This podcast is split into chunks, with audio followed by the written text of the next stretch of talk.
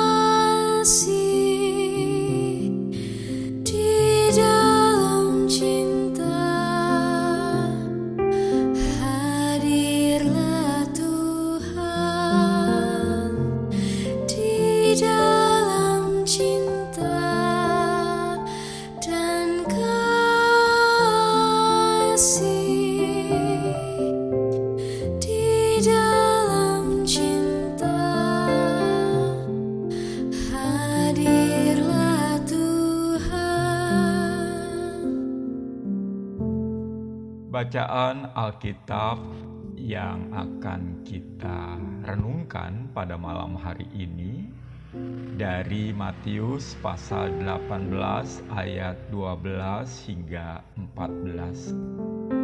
Matius pasal 18 ayat 12 hingga 14. Demikianlah firman Tuhan.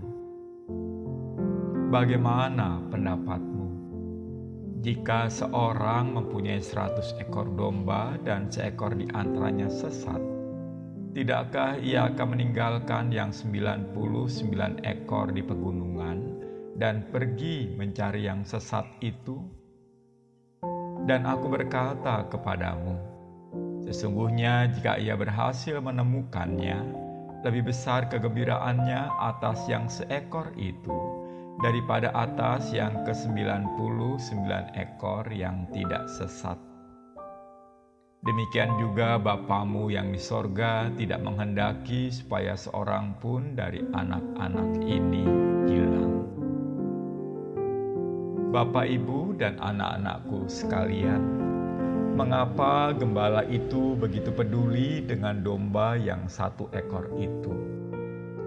Untuk menjawab pertanyaan itu, baiklah kita ingat bahwa 100 itu 10 kali 10. Di kalangan Yahudi, angka 10 melambangkan keutuhan.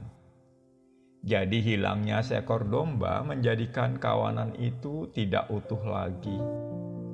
Allah mencari yang satu itu agar keutuhan itu kembali. Dalam perumpamaan ini, Yesus hendak menegaskan bahwa Allah adalah pribadi yang mencari. Allah bukan pribadi yang cuek. Dia sungguh peduli. Sebagai gembala, Allah tahu tabiat domba yang lebih suka mencari jalannya sendiri. Dia tahu tabiat domba yang tidak mau diatur dan menganggap dirinya selalu benar. Namun dia juga tahu bahwa domba merupakan hewan ringkih yang akan mati kelaparan atau ditergam serigala jika tidak segera ditemukan. Allah sengaja meninggal kawan-kawanan domba tersebut dan mencari domba yang satu itu hingga dapat.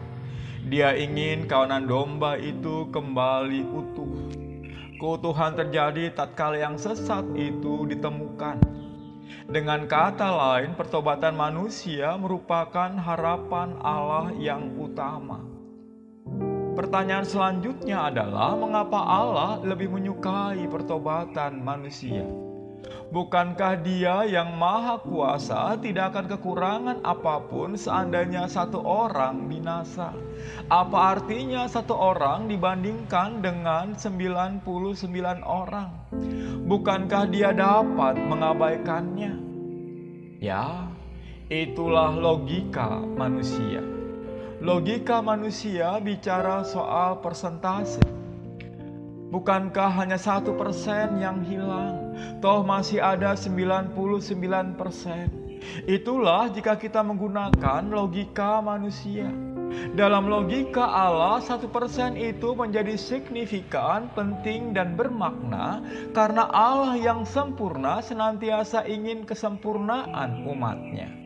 Memang cuma satu persen, akan tetapi tanpa yang satu persen itu tak pernah akan mencapai kesempurnaan. Seratus persen. Allah memang beda dengan manusia dia adalah pribadi yang mau mencari. Dia tidak merasa nyaman dengan 99 domba yang ada dalam kandang. Hatinya belum merasa lega kalau belum mendapatkan yang satu itu. Manusia mungkin berkata cuma satu ekor, ngapain repot-repot? Kalau itu pertanyaannya, Allah kemungkinan besar akan menjawab, "Satu memang, tetapi Aku mengasihinya." Kasih adalah satu-satunya alasan yang mungkin bisa dipahami manusia. Amin. Bapak, ibu, dan anak-anakku sekalian, mari kita berdoa Sebelum saya mimpin dalam doa syafaat, mari kita kumandangkan doa Bapa kami dalam nyanyian.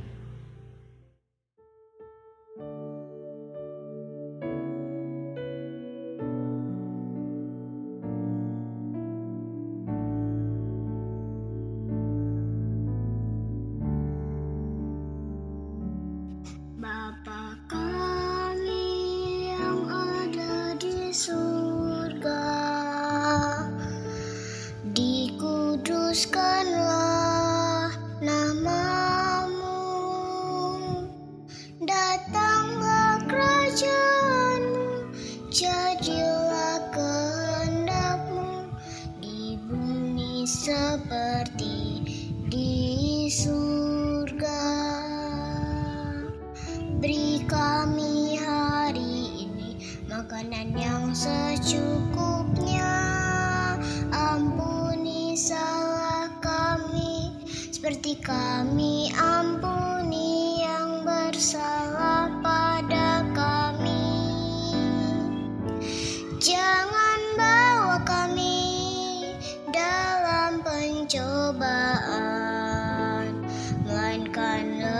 lepaskan kami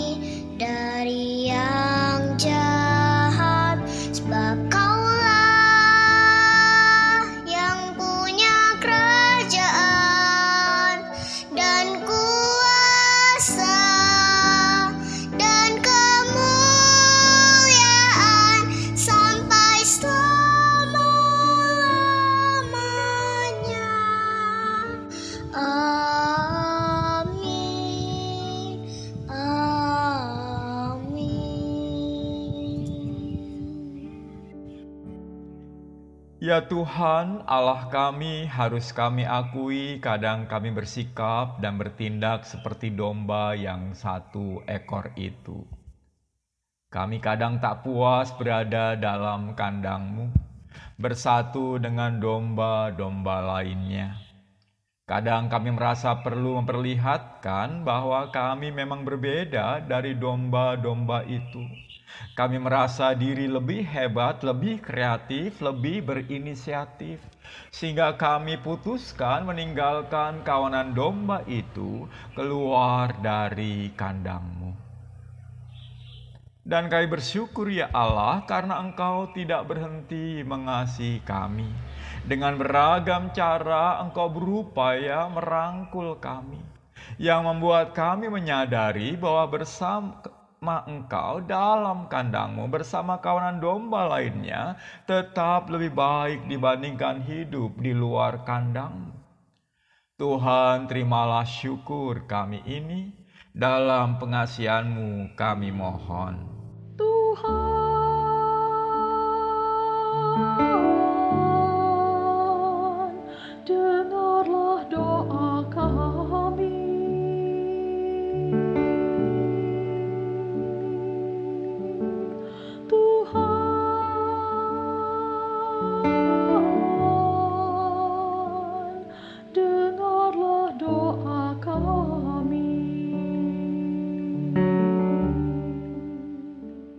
Ya Tuhan Allah kami, kadang kami bersikap seperti 99 ekor domba itu. Kami menganggap saudara kami itu sebagai orang yang tak mau diatur, sok tahu, sok hebat. Sebab meski kami telah berupaya mencegah dia keluar dari kawanan, toh dia tetap melakukannya. Bahkan kadang menilai diri kami sok suci, sok menasehati, yang akhirnya membuat kami tak mau lagi menahan dia untuk tetap bersama dengan kami. Kadang kami pun merasa bahwa kami tak lagi butuh dirinya, dan kami membiarkan dia tetap berada di luar kawanan.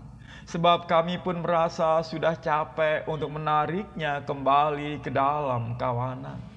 Kami sering lupa bahwa Dia sejatinya adalah satu kawanan dengan kami, dengan satu gembala, yakni Engkau sendiri. Kadang kami pun lupa bahwa Engkau sungguh mengasihi kami, baik kami yang ada di kandangmu maupun Dia yang berada di luar kawanan ini. Tuhan ampunilah kesalahan kami dalam pengasihanmu kami mohon. Tuhan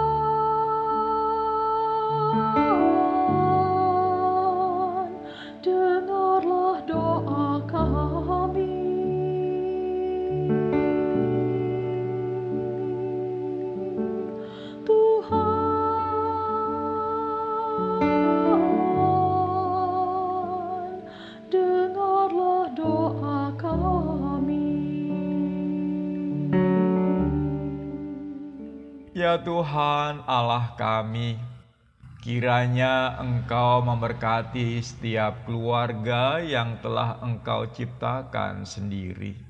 Kiranya damai sejahteramu menjadi perekat di antara mereka.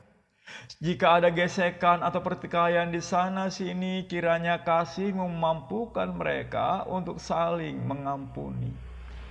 Jika ada anggota keluarga yang meninggalkan keluarganya, ya Tuhan, kiranya Engkau menyadarkannya, sehingga dia pun mau pulang dan berkumpul kembali dengan keluarganya. Dan keluarga-keluarga yang ditinggalkan, biarlah mampu menyambut kepulangannya dengan hati dan tangan terbuka. Kiranya Engkau utuhkan kembali keluarga-keluarga yang telah Engkau ciptakan, ya Tuhan. Dalam pengasihanmu kami mohon. Tuhan,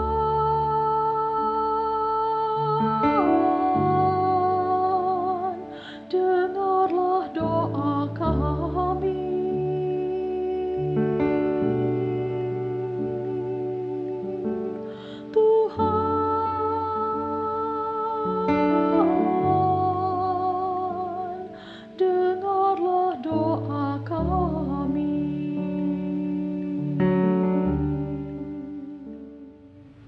Kami juga menyerahkan segenap suspek COVID-19. Kiranya Engkau yang beri mereka penghiburan dan kekuatan. Keluarganya juga Tuhan beri penghiburan dan kekuatan.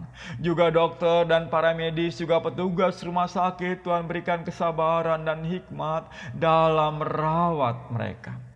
Berikan mereka juga penghiburan dan kekuatan. Kiranya juga engkau yang menjaga keluarga mereka, biarlah engkau juga beri penghiburan dan kekuatan.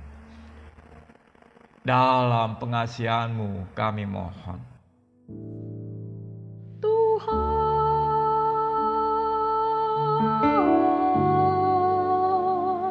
dengarlah doa kami.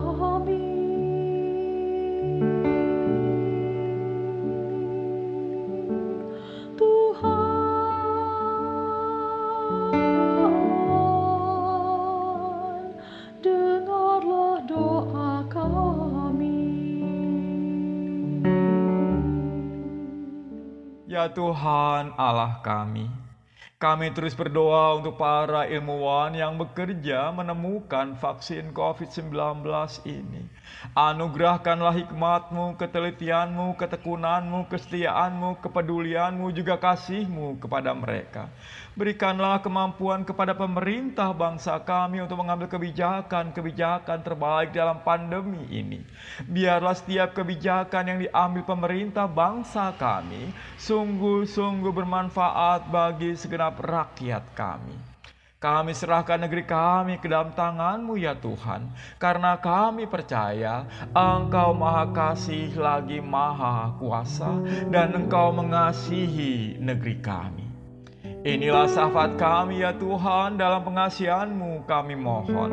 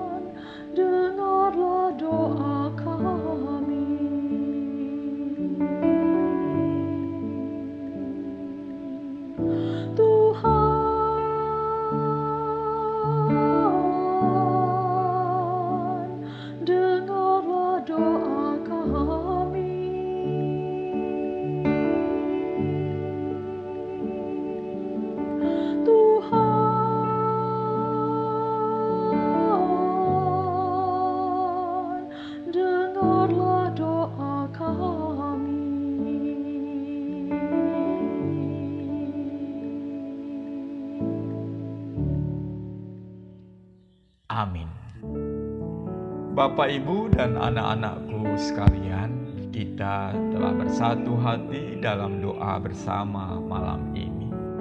Mari kita beristirahat. Mohon berkat Tuhan agar besok kita bisa bangun dengan tubuh yang segar, menyambut berkat-berkat Tuhan besok. Tuhan memberkati kita. Amin.